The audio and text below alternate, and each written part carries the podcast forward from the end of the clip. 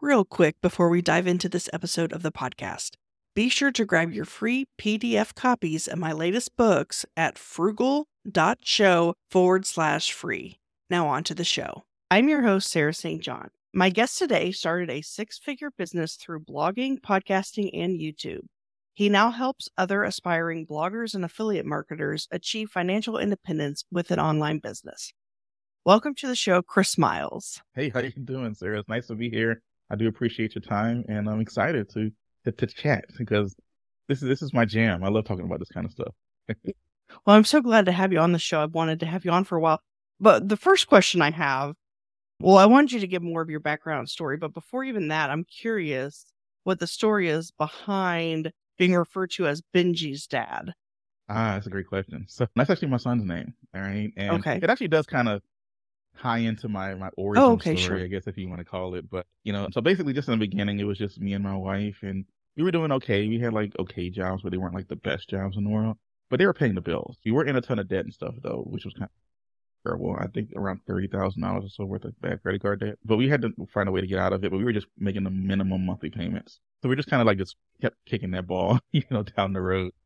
But eventually, we found out that we were pregnant with our first son. He eventually was named Benji, and my wife expressed that she wanted to stay home with him full time. And I was like, man, we can't do that because she was making around $40,000 a year at that point. I was like, how am I going to replace $40,000 into the house? So I went online and kind of did what most people do, Googled how to make money online, and a lot of garbage and trash popped up. But I did eventually stumble across blogging and affiliate marketing. It wasn't easy. I'm not going to say it was everything was rainbows and pixie dust from that point. There was some ups and downs, but eventually I was able to kind of figure it out. And about 18 months later, I was able to have her quit her job. And about 2 years later, or 2 years into it, I was able to quit. And that was back in 2018, 2019, I believe. So we're going on about 4 or 5 years of doing this solo thing, and it's been fun. I've been really enjoying it. And that's where Benji's dad came from. My wife gave me the idea. I was trying to think of a good brand to come up with, and she was like, why don't you just go Benji's dad? And I was like, I like it. So I went with it, and it kind of stuck. And because it helps, because I've tried to do the whole, I'm just a dad who just happens to blog kind of a thing, and it kind of helps with branding and all of that fun stuff. I love that story. So how did you start? I guess you did some research on ways to make, money from home, basically. And then you stumbled on. So did you monetize blogging right out of the gate with affiliate marketing, or kind of what's your story there? Yeah. So, I really fell in love with the affiliate marketing business model, I guess you can say, because you don't have to own a product for affiliate marketing. You basically partner up with another business, and then you can promote their product. So if you are the middleman or the middle person, right there, the buyer gets a product that solves their problem. The manufacturer is able to sell a product so that they can make money on it. And then I'm the one in the middle that kind of makes a suggestion. But if the product, they don't like it or it doesn't work out, when they return it, if they return it, I don't have to deal with them or how to use the product. If there's problems or issues and they got to figure it out, they call the manufacturer, not me. Yet I still made a commission from it. And in a lot of instances, you can make what's called a recurring commission from it over and over and over again for as long as they remain, a member or whatever at the service or product that they happen to be using. So I really liked that business model because I could find products that I liked, that I used regularly, and to just simply say, hey, if you want to use it, this is what I use every day, then you should probably check it out as well. And then using it as a recommendation, then you end up making some pretty good money with it. But the problem with that business model is that, especially when you're on YouTube or TikTok or wherever you happen to be getting most of your information from, they say how great affiliate marketing is, but then they always leave out the idea that you need to get traffic to this place. You need to get people there. Because if you can't get the right eyeballs on it, then no one's going to buy anything, right? You can't sell a stethoscope to a group of lawyers. It has to be right there in line. And then that's where blogging came in, because you can create the treadmill of going on, posting on Instagram and Facebook and annoying your friends and family constantly. Hey, go buy my stuff and yada, yada. Or you can do what's called attraction marketing, creating content that people are naturally looking for.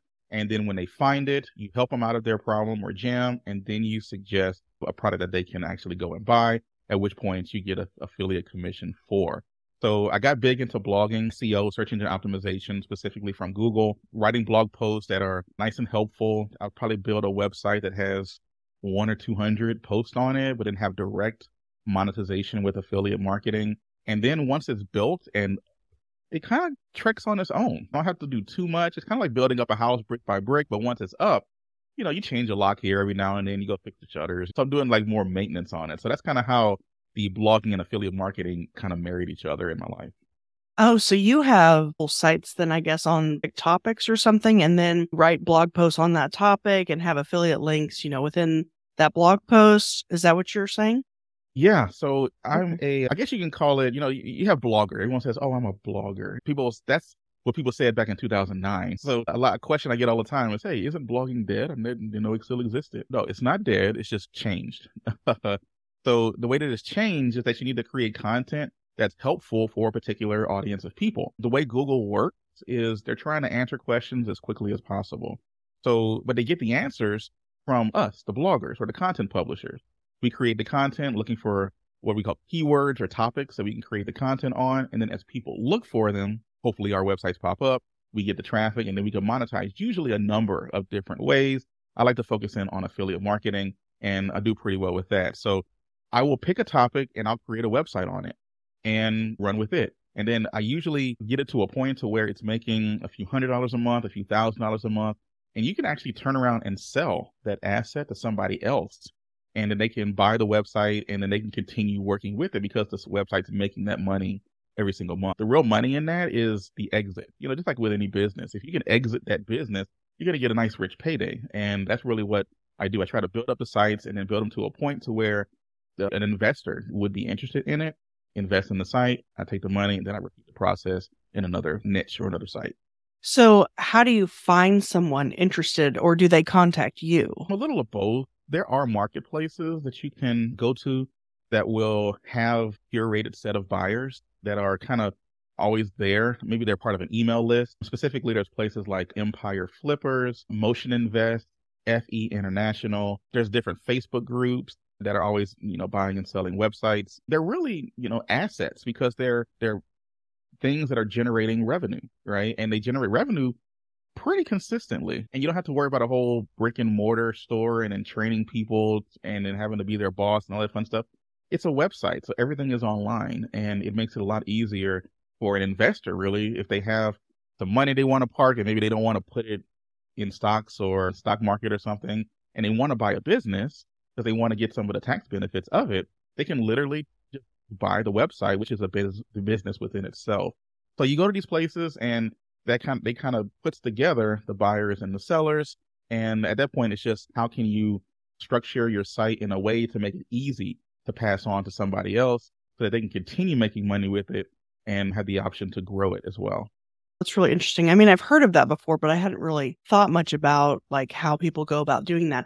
So I'm curious, how many websites have you created with this model? And then how many have you sold? Yeah, so created? Man, a number of them. Can't even think really how many I've created. Probably in the realm of 15 to 20, if not more. And sold only about maybe 6 or 7.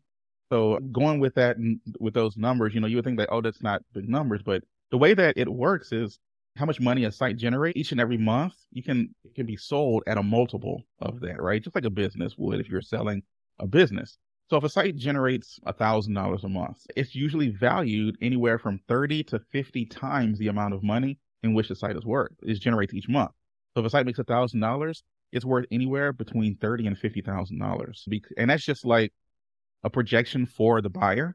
So, you know, they would kind of invest in how consistent the site is and will continue to be. And then in 3 years, they'll be profitable with it. And that's if they don't grow it at all. If it just stays consistent, then they're going to end up breaking even at 3 years. And then at that point, it becomes straight profit, right? But if you can buy a site and then you buy it at a 30x multiple, and then you find a way to increase the revenue on it and then get it from $1,000 a month to maybe $2,000 a month, you're going to start breaking even within 6 months to a year. And then at which point you're now all profit at that point. And then you could then sell that site and it's all yours. So that's a couple of options that you have. And that's why it's such a good lucrative business model. It is risky, just like any investment would be risky, because you are kind of at the behest of what Google is going to treat your site. But when you follow practice and don't give up on the site and just let it actually sit there and grow organically, then they're very, very stable assets. So now when you sell one, I guess you have to like switch over all the affiliate links and whatnot. What is that process like? Yeah, so there's like a whole audit process that I go through when I acquire a new site. It's really all on the buyer, to figure out, okay, what I need to do to switch the things over. So for example, if I'm looking at a site and I see that it's being monetized with Amazon, for example, there's a specific little piece of code or within the URL of the affiliate link itself, that if you just change that, it'll change the attribution for that particular product that's been sold. So if someone clicks on it, Amazon knows that they came from my website. And if they do make a purchase within 24 hours, then I'm going to get a commission for the sale. So when I acquire a new site, I have tools that I use that can literally look for every Amazon affiliate link on a website and then change it over to my code. And I can do that within a button press. If they are within other affiliate programs, before I acquire the site, I need to make sure I can into those affiliate programs, because otherwise, then that would be a missed opportunity, obviously, for trying to make more revenue with the site. But so whatever monetization strategies that the previous owner was using, you need to make sure that you are in those same places so that you can continue to get that money. And I think it works even better than, maybe renting a house or something, right? Because you have to buy the house, then you got to probably fix it up. But then you also have to find a renter, which sometimes might take a while, depending on, how big the house is, how expensive it is and all of that fun stuff. But with a website, I could acquire a website today. And by tomorrow, it's already generating revenue for me because I already switched over all of the affiliate links. So I'm getting an immediate return on my investment, literally the same day that I acquire the site. You just got to put in the work to change over the revenue stream. Mm-hmm. Okay. And then as far as getting traffic to the sites, you mentioned SEO. Is that the main thing, or do you use paid ads as well? No, strictly organic. I don't run paid ads to my affiliate sites at all. And the big reason for that is because there's rarely an ROI on it, because you need to have something on the back end that justifies the cost for sending traffic to the front end. And usually with an affiliate product, unless it's a high paying affiliate product, then maybe you might be able to get away with it. But a lot of sites that I acquire probably use Amazon as their primary way. And Amazon honestly doesn't pay that much. But that's actually a way that you can look at a site and say, hey, I can increase the revenue on that site just by taking it off of Amazon and putting it on a more higher paying affiliate, usually going maybe directly with the manufacturer and working with them rather than just sticking with Amazon. And usually you might be able to increase the revenue on a site 25 or 50% overnight just by changing over the affiliate program that a lot of people may not even think of. I call those like easy wins. I look at a site, oh, they're missing this, they're missing that, they're not doing this. I can acquire that site and then do those things and literally double the traffic overnight, double the revenue overnight or whatever, or what have you. And then because of that, I can then be able to have that site worth more money. And then I could sell immediately right there if I wanted to, or I can hold it for 4, 5, 6 months, make sure that it's consistent, it's consistently making more money, and then I can sell it. So I'm essentially flipping website. Mm-hmm. Yeah, I like that idea. I haven't flipped a website before, but I've flipped a domain. Like I bought a domain. Yeah, I bought a domain because I was planning on using it, and then I just never did. And then someone contacted me out of the blue, like not long after I bought it. And I think I bought the domain for like $1 or something on 1&1. I don't know. I think it made like 500 or 700 or something. It was crazy, but. I've flipped domains before, but literally maybe a handful, because you have to buy something and then find a market for someone to actually want it. And if you're just kind of like I think you just kind of was fortunate that someone happened to be looking for it around that same time. There is a thing that's called age domains. So sometimes what happens is there's this business that existed and maybe COVID or something took them out and they don't exist anymore. They're no longer in business, but their domain name still exists. So you can actually come behind them and buy that domain.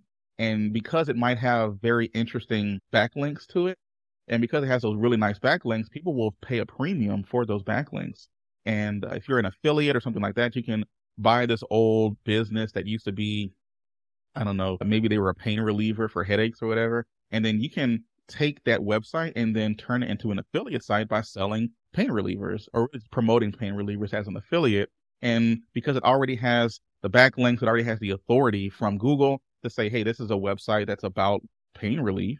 then that means I can create a site promoting stuff about pain relief. And it should be a pretty, relevant line, which means Google will continue to give me the authority for that particular topic, which means I should be able to rank a little easier on Google and then get some traffic for it as well. So because of that whole process that exists, you can buy domains as they drop is what they call them. When no one renewed it for whatever reason, you catch it as it drops and you can turn around and sell it because of the backlink profile that it happens to have. It's a little into it, and you need to definitely know what you're looking for when you're buying these domains rather than just buying the name. But it can definitely increase the value of a domain just by doing it. Yeah, and the price of domains varies so much. Like there's one that I actually want, but it's like $2,000. So I'm like, I don't know. So if it's all about supply and demand, right? Yeah. So if there's a domain that's available for sale, but it's just like when you go to the domain, nothing shows up. How do you know if it was? I mean, obviously it was an existing domain, like someone bought it anyway, but like, how do you know if there's backlinks and stuff to it if you can't even view the site? Yeah, so we have tools that you can use. Two tools in particular that I would use to vet domains would be ahrefs.com. They're a paid tool. You do need to pay to use them. I think it's $99 a month to $200 a month or so, depending on what level you want to come in at. But you can look at the backlink profile of pretty much any domain that almost ever existed. They're probably one of the best tools that are out there to find that. But outside of that, you can also use another tool that's called archive.org. You may have heard of the Wayback Machine, where you can look at what a website looked like 10 years ago or what a website looked like 5 years ago. And by using that, you can then jump into archive.org, put in that domain name, and see what the type of content that was on the site when it did exist.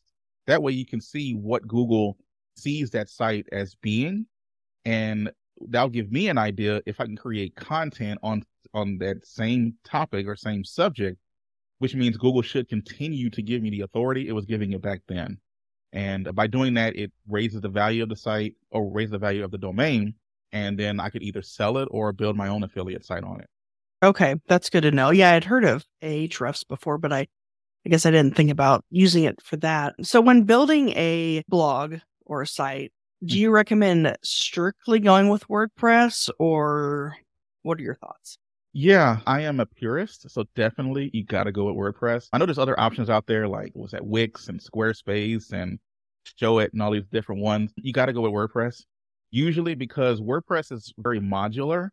So it allows you to kind of grow with the site, where a lot of these other ones that I just mentioned, Wix, Squarespace, all of those places, they are very proprietary, right? And then it's tough when your site actually starts to grow because you're taking up bandwidth and maybe you can't maybe the site that you're like Wix or Squarespace can't handle all of that traffic. So they end up charging you more money. So usually at the end of the day, it's cheaper long-term to go with WordPress to build up your site. There's a much more customizable feel that you can bring to it versus going somewhere else that's going to end up charging you a lot more money as your traffic grows. Plus, it's almost impossible. Well, it used to be. It's a little easier now, but it's almost impossible to move a blog that's on one of these proprietary systems and then moving it to WordPress without it being just a huge headache or losing a lot in the transfer. So because of that, when you sell a site, it has a bigger upside to the buyer if it's on WordPress or if it's on something that they're familiar with. There's a bigger pool of people who are familiar with WordPress, so you might as well build your site on WordPress. And is it true that WordPress sites show up on search engines higher than whatever other websites? I don't know about higher, but you can customize your SEO a lot more granularly. Is that a word? A lot more, you can do it a lot more, in a more granular fashion, I guess. I don't know. But regardless, you can get very specific with the SEO. And because of that, you can make it very easy for Google to see what your site is about, which makes it easier for them to present it to the right audience, right? So the whole idea is to make things easy for Google. And the more easier you make it for Google, the better the content that you put out there that's actually helpful to people, then the easier it's going to be for Google to surface your content when people are looking for you in your time. Then as far as affiliate marketplaces and things of that nature, you mentioned Amazon, which I've used. I haven't had much success with it because it's usually just like book recommendations. Yeah, but doesn't pay you much. Yeah, exactly. Because I think what Amazon pays, I don't know, 1 to 3% or some small amount. The thing that I like about Amazon, though, is the whole, say someone clicks on your link, they don't even buy that thing, but they buy something else within 24 hours, like a flat screen TV, you get commission on that. But, you know, it's still, I mean, the chance of them buying a flat screen TV in those 24 hours isn't probably too likely. So whatever they do buy, it's probably still. There's some logic that you kind of have to apply when it comes to that. For example, with Amazon specifically, yeah, they pay anywhere from, on most of their products, from like 1% to 3%. It's just terrible, right? That's really, really bad. Usually you can go directly to a manufacturer and make probably 3 to 4 times as much, if not more. I have one product in particular. Amazon pays, I think, 3% on it. But if I go directly with the manufacturer, they pay 10%. Mm-hmm. So the thing is, so now just by changing over the affiliate link, I'm making more than 3 times the amount of money for it per sale. The only issue you have there is that so many people trust Amazon and will buy stuff in the blink of an eye anyway, because it just happened to be in their cart. So the thing that you mentioned is what we call whole cart commissions. So someone can add a big screen TV to their cart, but then never go through with buying it. But then they happen to be searching for something, they land on your website, and then they click on an affiliate link that brings them back to Amazon to buy whatever product you are promoting within your post.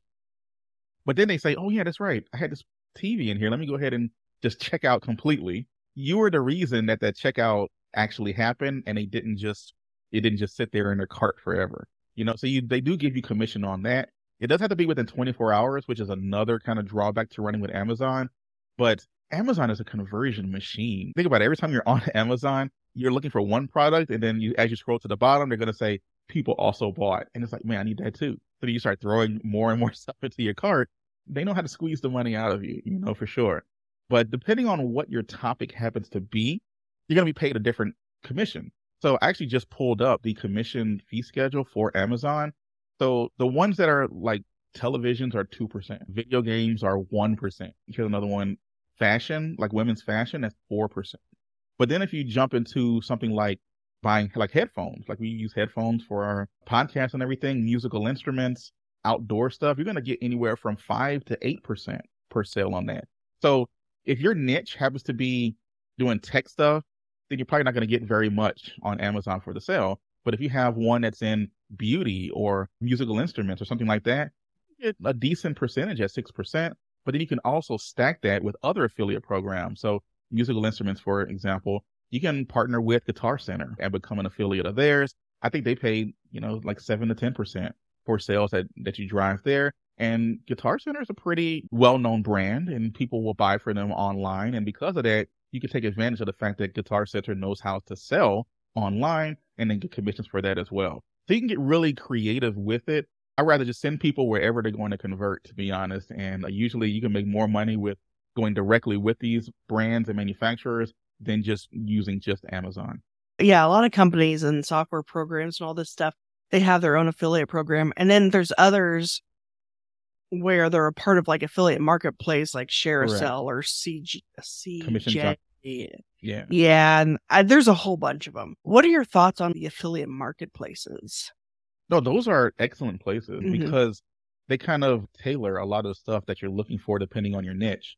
So when you start a blog, it's very important to talk about one thing. There's an old marketing phrase out there that says, if you try to talk to everybody, you end up talking to nobody. Right. So you want to be very specific and niche. That's why there's a cooking channel, right? That's why there's a Cartoon Network. What kind of person is watching that content? Someone who enjoys cooking, who enjoys cartoons, or whatever it happens to be. So you know what type of products to promote to them. So within your website, you need to be very niche and specific as well. And because of that, you can then go to these marketplaces, search your niche, and then figure out what types of products that are out there that you can perhaps promote on your website. Running an affiliate program from the business side of things can sometimes be a little bit of a daunting task because most of these businesses, they're not marketers. They specialize in whatever it is that they're doing to generate money for their business. So they'll go to a ShareASale or Commission Junction to sign up and let them run their affiliate programs for them. So because of that, they get these huge, huge marketplaces of businesses that you can now partner with just by searching golf. And now you see all of the golf affiliate programs that exist within these programs. You sign up, they give you a special link that you can put onto your website. When people click on that link and make a purchase, you get a commission for the sale. And what are your thoughts on like ClickBank and JVZoo. It seems like those are like more maybe software, but more like courses and stuff. Yeah, they're all digital products with ClickBank and JVZoo and all of those. And with these digital products, that's the way I like to do things, is going after digital products, not necessarily on ClickBank, because a lot of the products on ClickBank are a little iffy, in my opinion, because they just let anybody there. But a digital product typically can pay you more per sale than a physical product can, right? So, just for, we're spitballing here. So talking about musical instruments earlier, I get paid 6% on that. But you got to think about it like critically, right? So a website that exists, that talks about musical instruments, hopefully they have a lot of affiliate links on there. So then people go by and they'll buy a $300 trumpet or something. You only get 6%. Well, the reason you only get 6% is because someone had to create that trumpet, right? They had to build it. Then they had to store it somewhere until it was ready to be sold. And you got the people to pay to store it. You got people to pay to create it, all of that fun stuff. So there's a lot of overhead in creating an actual physical product. However, with a digital product, you only really need it to be created once, and it doesn't need to be sitting in a warehouse somewhere. It's just sitting online, ready for anyone to purchase it at any moment. So because of that, the margins can usually be a lot higher so that they can give more money per sale. So a digital product, instead of getting a 6% like a physical product would, a digital product might get you anywhere from 30, 40, or 50% per sale. And if the product costs $500, that means every time you make a sale, there's $250 in your pocket from one sale. And that's how you can really scale this business into something that can replace your income. Yeah, or like you had mentioned earlier, recurring. So if it's a software thing that's let's say it's like $100 a month and they pay 50% commission, then you're making $50 a month as long as that person is a customer. Yeah, and if you do that for enough, you don't have to, I believe it's what, $50 a month, the number you just threw out there, you sign 100 people up. I think that's like, what, a 60,000 or so year income right there? So you're telling me I'm 100 people away from making $60,000 a year. Like, that, all of a sudden, it doesn't seem that daunting of a task, right? Because you usually, when we look at social media and we look at how much traffic our websites are getting, you might think, oh man, I need thousands or millions of subscribers to really make a lot of money. Well, no, you don't. There's an old theory out there by Kevin Kelly called the 1,000 true fans theory, where you just have to find a way to convince 1,000 people for you to make $100 off of 1,000 people. And that's a 6-figure income. That's not out of the realm of possibility. And with recurring income and the way that social media has kind of leveled the playing field for everybody, I know YouTubers who have huge, huge followings and they got celebrities who can barely get a few thousand on there because it's just a whole different brand and way to create the content. I talk a lot, but I know this one last thing. When the pandemic first started, right? I was already on YouTube at the time, but because no one could do anything in the studios anymore, they had to go online. And I remember when they first started creating content online, it was cringeworthy. It was tough because they didn't have an audience to feed back on to continue, having a laugh track, if we're in the middle. They had to create all of that engagement themselves while they're sitting in their attic or in their basement or something. But I had been creating YouTube videos at that point for years. So at that point, I was better than these multi-million-dollar personalities who had no idea how to create content on YouTube. But now it was a level playing field because we're all on the exact same plane. You just have to learn how to create content, whether it's blogging, YouTube, podcasting, whatever. Just a few people to invest in something that you believe in, that you like, and you can use affiliate marketing and scale that to a full-time income. And so we've been mainly talking about affiliate marketing through blogging, but I'd like to hit on, since you mentioned it, like YouTube and podcasting, because you could use affiliate marketing through those avenues as well. Now, with blogging and even with YouTube, you can have, a clickable link, basically. Of course, podcasting, not so much. You'd want to create like a pretty link, so to speak, where it's like your website.com or your podcast website.com / whatever the thing is that, links to the actual affiliate link. But I guess what has been your experience as far as when you compare blogging, YouTube, and podcasting and using affiliate marketing through all three channels? What have you seen to be the most successful? Yeah, that's a great question because of all the different ways that you can create traffic, pretty much every social media network is a way to generate traffic to your offer, right? So You can do this on TikTok, Instagram, LinkedIn, whatever. I have found that the most consistent ones are blogging, YouTube, and podcasting. So of those three, which one is the best?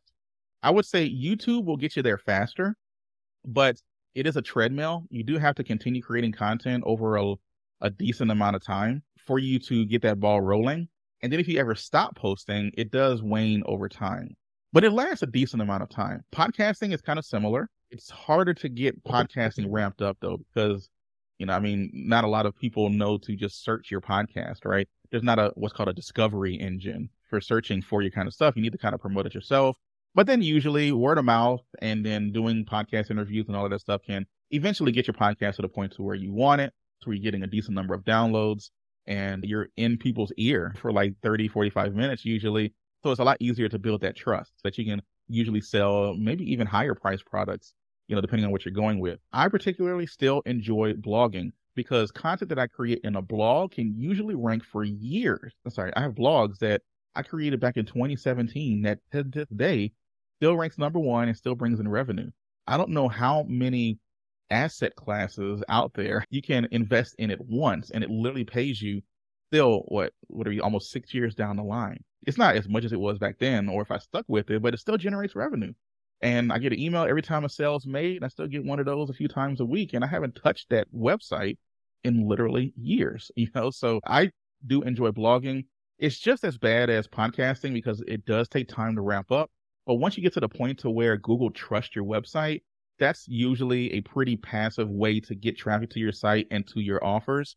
So I would say probably blogging first for sustainability, YouTube to go quicker, but podcasting to be a little bit more one-on-one. So whatever you like doing, what you enjoy doing often, whether it's writing, creating video, or just talking, find one that you really like and then just keep doing it for a long time. And you'll be able to develop an audience just by being there and being available and being consistent. And by doing that, then you can send people to any of your own offers, to any affiliate products. You have an audience that's interested in something so that you can partner with other people and say, hey, I have an audience that's interested in candles. I can promote to them if you want, but just pay me some money, kind of a thing. And different ways that you can monetize just growing an audience. Yeah. And one thing I thought of doing is like product or more like software reviews and recording it video to put on YouTube, but then taking the audio from that, putting it into a podcast and then, creating a blog post out of it. So like all three areas with one thing, basically one review, so to speak, or software recommendation. Yeah. Kind of like repurpose stuff, right? Yeah. I find, everyone wants to kind of go down that Gary V way of doing things. He seems to create all content all the time, but people forget he has a team of like 50 people who work with him that he can do that kind of thing with. For me particularly, I'm pretty much a solopreneur. I do a lot of stuff myself. I do out a decent amount, but it really just depends on what the product happens to be.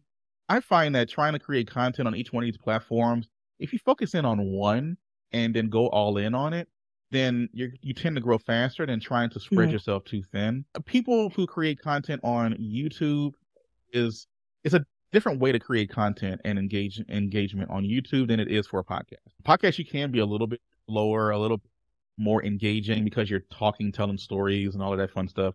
Where YouTube, you kind of got to be boom, boom, boom. And because of that, sometimes it doesn't translate the best. Mm-hmm. So if you can find a way to maybe just record your podcast and just let that be popular, but you may not be able to go after the super huge terms and everything that you might be able to get on YouTube to get some major traffic. But I think recording a podcast and then, video recording it would probably be the best way to take advantage of two of those ways. Blogging is another thing because you have to worry about SEO, search engine optimization for Google.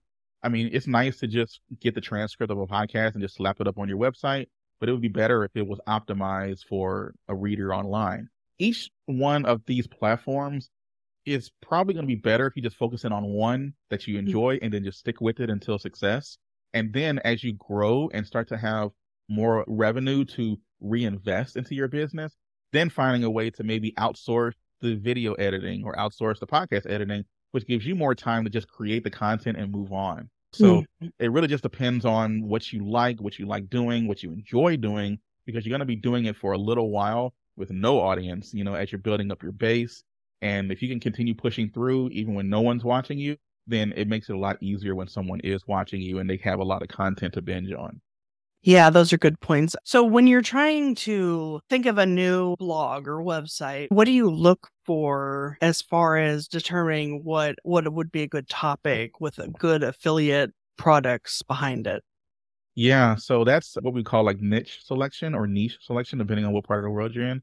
So when you're looking for that, it depends on, all right, if you're doing this for a blog, the type of research you would do would be a lot different than if you were doing it for a YouTube channel or podcast. Since I do mainly blogs, there's a few things that I start looking out for. So I look to see, first of all, how am I going to make money with it? That's the first thing I want to know, because I want to make sure that I have a direct path to monetization. If I don't have a direct path to monetization, then maybe I don't want to jump into that, because that's why I'm doing this, to make some money with it. Why would you do it just for fun? I mean, some people probably do it just for fun, but to be honest, most people do it because they're trying to maybe replace their income with it, So the first thing I look for is a way to monetize. So if you're looking at, for example, the golf niche, everyone always throws out golf usually. So there's a direct path to monetization with golfing because there's tons of manufacturers out there. There's tons of digital products that you can sell with golfing. I would look at the audience itself. Do they have credit cards? Sometimes a question would, you might want to jump into the gaming niche, but if you're promoting to a whole bunch of 14 and 15-year-olds, what are they going to buy? So that would be a consideration that I would want to look into. The seasonality of a niche as well. So golf, for example, during the winter in the United States, it takes a little bit of a dip. Are you going to be able to with it while it's dipping, but then it starts to pick up back, March or so, and then it rides all the way until about September, October, and then it dives again. So are you going to be okay with that up and down? Versus if you did like the kitchen niche, right, where you have a direct way of monetization because you have tons of products that could go into a kitchen. Kitchens are pretty interesting all year long. The kitchens don't really take a dip. In fact, they go up. Like maybe during Thanksgiving, you might see a peak. You have air fryers you can sell, knife sets, sinks. There's a whole bunch of randomness that you can do. Versus if you jumped into a niche like, one time I was going to jump into a niche in LARPing. You ever heard of LARPing, Sarah? Mm-mm. Okay. So LARPing is LARP, live action role play. You've probably seen maybe on TV or on YouTube or where people are like dressed up in like old English and they got swords and everything and they're walking around the woods like they're actually in medieval times, right? So I looked at that way and said, okay, there's a lot of people who are interested in this. It's a pretty niche audience and they're all wearing that stuff, the shields and the swords and the helmets and everything. That's stuff to buy. But the issue that I had with it is I did this research like years ago when LARPing was just becoming kind of, I don't want to say mainstream, but it was just becoming, there wasn't a lot of people online looking for it. So the traffic wasn't there for me and I decided not to jump into it. So that's a consideration too, is how many people are looking for this kind of thing. If there's not enough people looking for it, if there's not 50 to 100,000 people searching for it every single month, then it might not be enough traffic for me to justify it, because I'm not going to get all 50 to 100,000 of those people to my website each month. It's only going to be a small fraction of them. So that's another consideration. I would go to Google Trends, just type in a topic and see, does it go up? Is it going down? Look at it from a 5 years, a 20 years.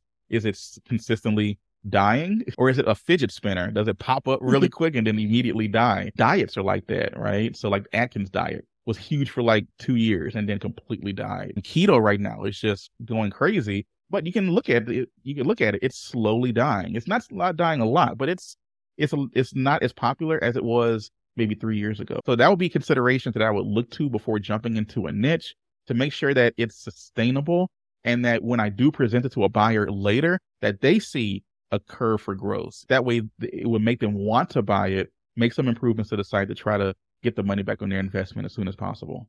Yeah, those are definitely good tips to keep an eye out for. Kind of the last thing I wanted to touch on was about affiliate disclaimers, whether that's on the blog, podcast, YouTube. Some people are like, do you really need that? But I'm pretty sure you do. What are your thoughts on that? Yeah, so letter of the law, yes, you need to have them. How much you should have them depends. All right. So, for example, there's some people who say that you need to have an affiliate disclaimer at the top of every post. Most people will go to a blog and they'll see at the very top, it'll say, put the links on this page or affiliate. If you were to click them and make a purchase, we will get a small commission from the sale, but it's at no additional cost to you or something like that. But then there are others who might say that you need to, every time you put an affiliate link in a blog post, you need to say this is an affiliate link somewhere around that blog post. So the issue that we have here is these are FTC regulations, and they want to make sure that people are not being taken advantage of. If I create a blog post, but a golf manufacturer gifted me the golf club that I'm testing out, it would be wise for me to disclose that in the blog post itself, that, hey, they bought this for me to test out, you know, something nice and quick. That way a reader can know that, okay, he might be slightly biased, but I'm still going to read what he says, versus someone who actually goes out there, buys it themselves. I spent my hard-earned money to buy this driver, and now I'm going to give it to you. You see how it kind of comes across differently. Really, you would want to disclose it. I have blogs where I don't disclose it at all. Maybe I shouldn't say that out loud, but I have some that I definitely do disclose it. It just depends on the niche and how careful you want to be. I actually have never heard of anyone really getting in trouble with it outside of making like income claims. And then, like, this one's going to definitely make you $1 million overnight or something like that. A lot of these places, you know, they'll have small print at the bottom. If you buy our services, we're not guaranteeing that you're making money, or their lawyers told them to put that in there, you know? So you don't want to have those types of disclaimers and stuff on your website. But I think just specifically, just to try to put a button on this, a little post at the very top that says some of the links on this page may be affiliate links is probably good enough. Okay. Yeah, because I'm like, okay, do you put it on every blog post? Do you put it on your footer? Do you, like, I've tried a bunch of different things. Like, even in my email that I send out, it's in the footer and it says some links might be affiliate links, except that usually there never is in the email, because I'm sharing like podcast episodes or whatever. There might be within the show notes of that podcast episode. But anyway, I've been like overly cautious in like putting it in, yeah, show notes, emails, blog posts, whatever. And maybe I'm overdoing it. I don't know. But well, that's what it is kind of vague, Sarah. Like, they don't really give you a ton of information on it. They just say, disclose it and just leave it at that. And you're just like, okay, well, how much do I disclose? Do I disclose enough or disclose it too much? I try to have fun with it sometimes. So the one that's on my blog post, that one's pretty standard. But at the end of an email, I'll say something like, hey, I work really hard on these emails, and I put in parentheses, I know sometimes it doesn't seem like it, but I really do. And some of the links on here might be an affiliate link, but it's just here to support the newsletter or here to support the business or whatever. And we really appreciate it if you did buy these products based on my recommendation, that you click the link here and do so. But just remember, it's at no additional cost to you. If you're going to buy it anyway, then what's the difference? And doing that way, sometimes people are like, oh, okay, well, he's having fun with it. He's being honest. He's being real. And by doing that, usually you can encourage people. Okay, well, I'll help support you since I'm going to buy it anyway. It really just, you know, it depends on what you consider disclose with what the FTC regulations really want you to do. Yeah, and sometimes I even see just parentheses and it says AF link, like AFF link. Yeah. And that's all. But with podcast episodes, I guess if I were to say, go to blahblahblah.com/whatever, it's a pretty link for an affiliate link. I guess I would have to disclose then on the podcast episode too, or at least I have then, that's an affiliate link, or is it more just for written content? Yeah, you know, that's a great question. I'm more of a blogger than I am a podcaster. I just kind of play one on TV. So what I do for that is I kind of do mention it. So if it is an affiliate relationship, I'll mention, hey, if you do click it, it's an affiliate link, but again, you know, no additional cost to you. If I do direct people to my website to then click on it, I disclose it on that page for sure. I usually add an extra step sometimes depending on an affiliate link. So I'll put an affiliate link, like I mentioned earlier, or like you mentioned earlier, really, talking about PrettyLink, where you can kind of change it up and kind of redirect it to where you want it to go. I'll create a separate page on my site that's then kind of further selling the click to go to the affiliate program and buy.